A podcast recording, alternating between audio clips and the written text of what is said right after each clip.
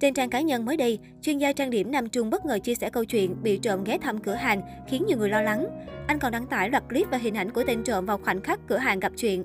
Theo Nam Trung, cửa hàng của anh hiện không có nhiều đồ đạc quý giá gì, chỉ để đồ trang điểm và một số vật dụng thiết yếu là chính. Trong đó có máy tính công ty, hiện đang bị chai pin đã được tên trộm lấy đi. Dẫu vậy, anh vẫn không khỏi bức xúc và chia sẻ hình ảnh để mọi người cẩn thận hơn.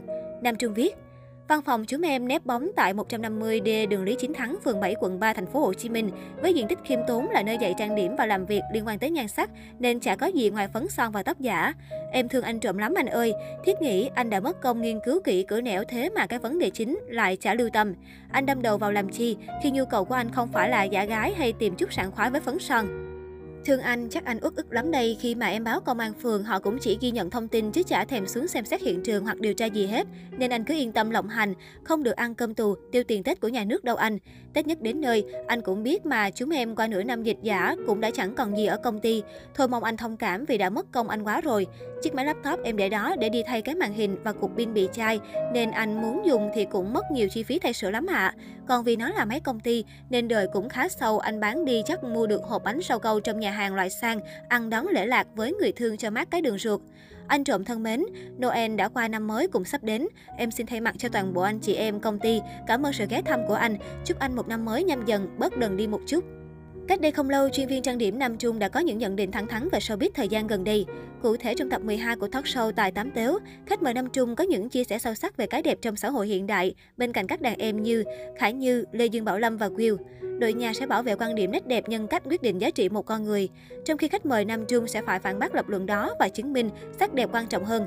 Nam Trung nói, em có thấy ai cái nết bê bết mà ăn mặc tử tế không? Khi cái nết của em lẳng lơ, thể nào em cũng sẽ chọn những bộ trang phục khiêu gợi. Anh cho rằng chỉ cần nhìn vào cách ăn mặc của một người có thể đoán biết tính cách của họ. Chính vì vậy, gu thời trang cũng phần nào thể hiện phần nội tâm con người.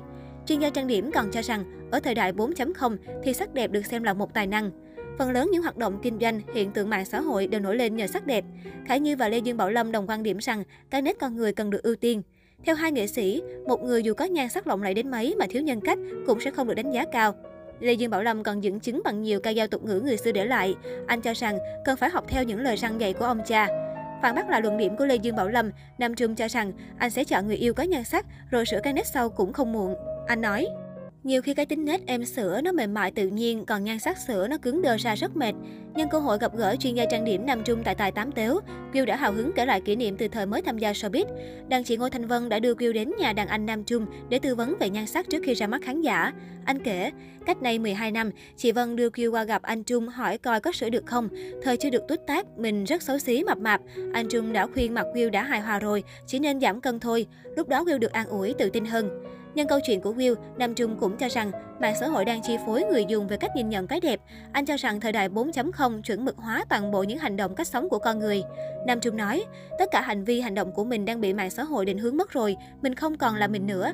Các em sẽ thấy nghệ sĩ mới bây giờ không có màu, nó bị giống giống nhau, bị định hướng bởi 4.0. Nghệ sĩ đừng để cho 4.0 đánh đều màu, như vậy là bạc màu rồi. Khải Như cũng hoàn toàn đồng ý trước câu nói này. Nữ diễn viên cho rằng mỗi thời đại sẽ có chuẩn mực riêng về thẩm mỹ.